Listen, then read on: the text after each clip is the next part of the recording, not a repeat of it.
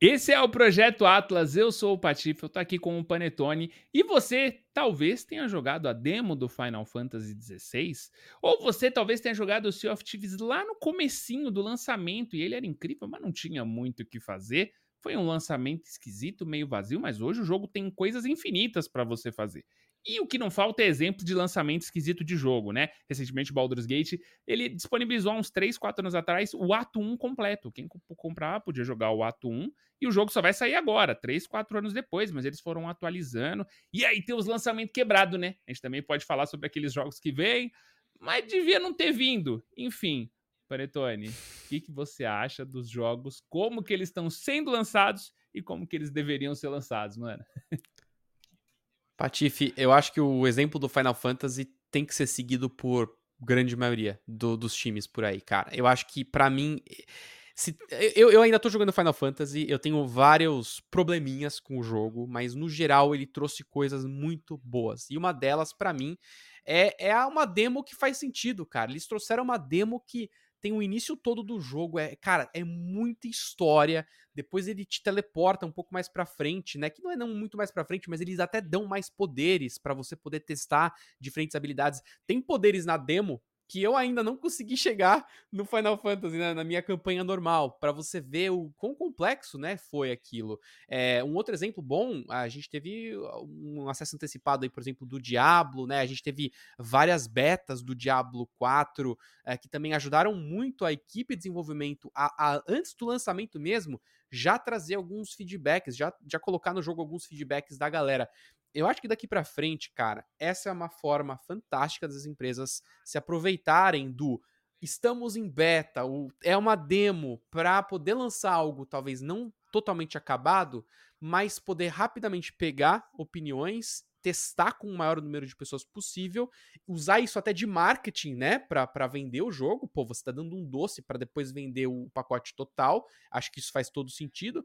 É, e a gente tem alguns fatores pelos quais isso é tão relevante, cara. Hoje fazer jogo tá cada vez mais caro. Você quer ter certeza que no lançamento você faça o máximo de barulho possível.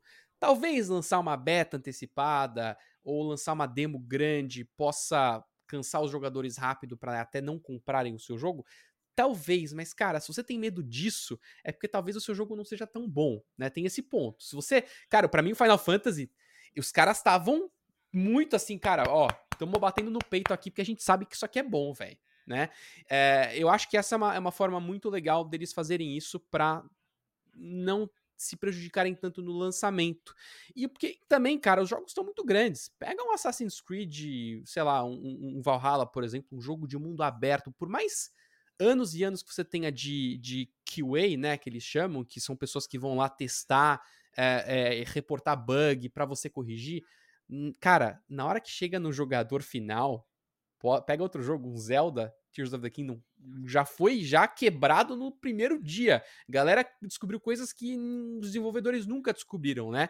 Então, essa é uma forma de você lançar aquilo com uma antecedência e aos poucos corrigir, cara. Então, para responder a sua pergunta, Patife, acho que eu acho que veio para ficar. Já existia isso antes, as empresas pararam de fazer, mas eu acho que a gente tem que voltar a ter isso mais, porque Talvez se você não queira jogar demo para não levar spoiler, beleza, mas pelo menos se uma galera que vai jogar vai até ajudar a empresa a na hora que o jogo sair, já sair um pouco mais lapidado, né? E eu acho isso é muito bom. Eu acho que, que você mandou a palavra-chave. Se você confia no seu jogo, por que, que você está impedindo as pessoas de jogar o seu jogo, né?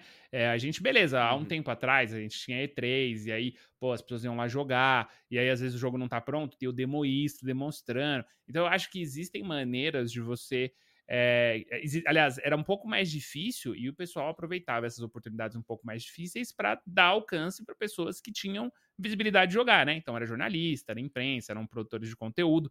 É, hoje em dia, cara, a gente tá vendo que é tudo online. Não vai mais ter três porque a PlayStation vai ter o evento delas. E aí, quem vai testar esse jogo? O usuário final. Se você, se você confia no seu jogo, e é o que você falou, o pessoal do Final Fantasy eles estavam inflados, eles sabiam o produto que eles estavam entregando, né? E é óbvio que não vai agradar algumas pessoas, mas não é melhor você, você passar essa confiança pro seu público, né?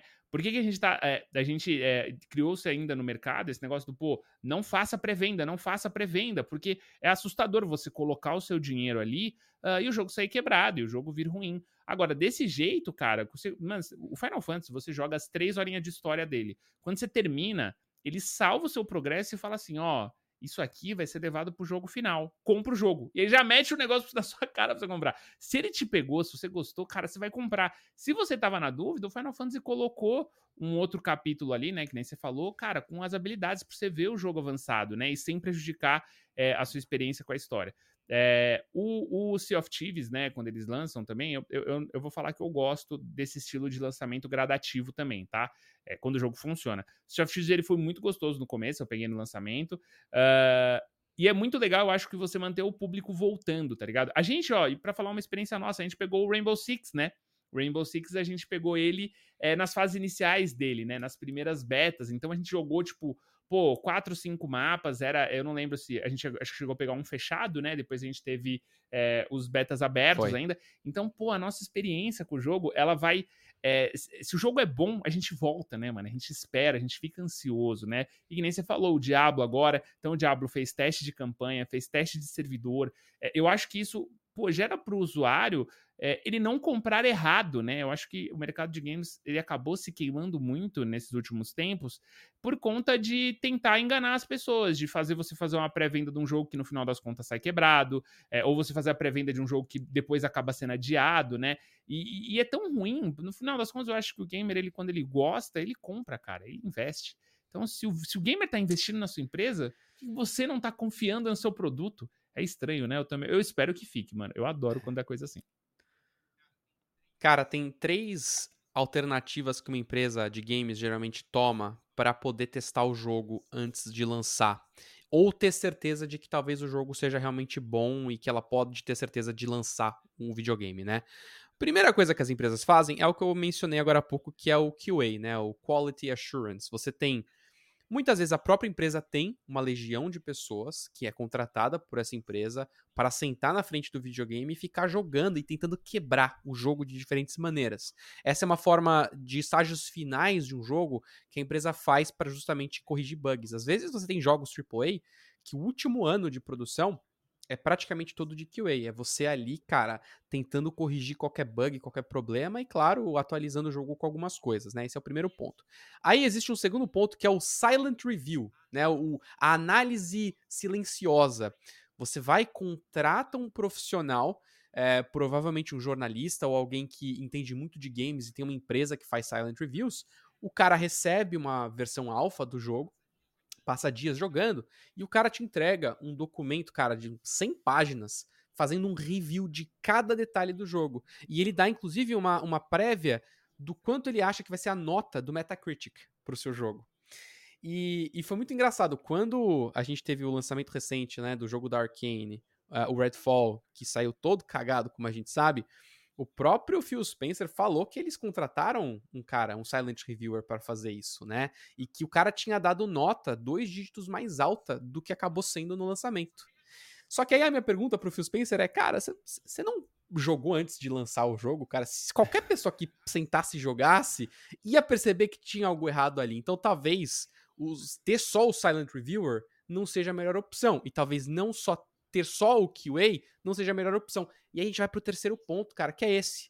É você poder lançar uma forma anterior do jogo, uma forma ainda é, em beta, em alfa, para os jogadores. Muitas empresas fazem um beta fechado, por exemplo, eles criam lá um Discord fechadinho, convidam 100 jogadores, mil, 10 mil, e aos poucos vão abrindo mais para testar mais. Cara, para mim, essa é a melhor forma e mais barata de você abrir o seu jogo para um público grande para ter certeza que no lançamento você consegue cobrir grande parte do feedback que a galera inicial vai ter. Que você sempre vai ter o jogador early adopter que vai querer jogar tudo antes mesmo, né?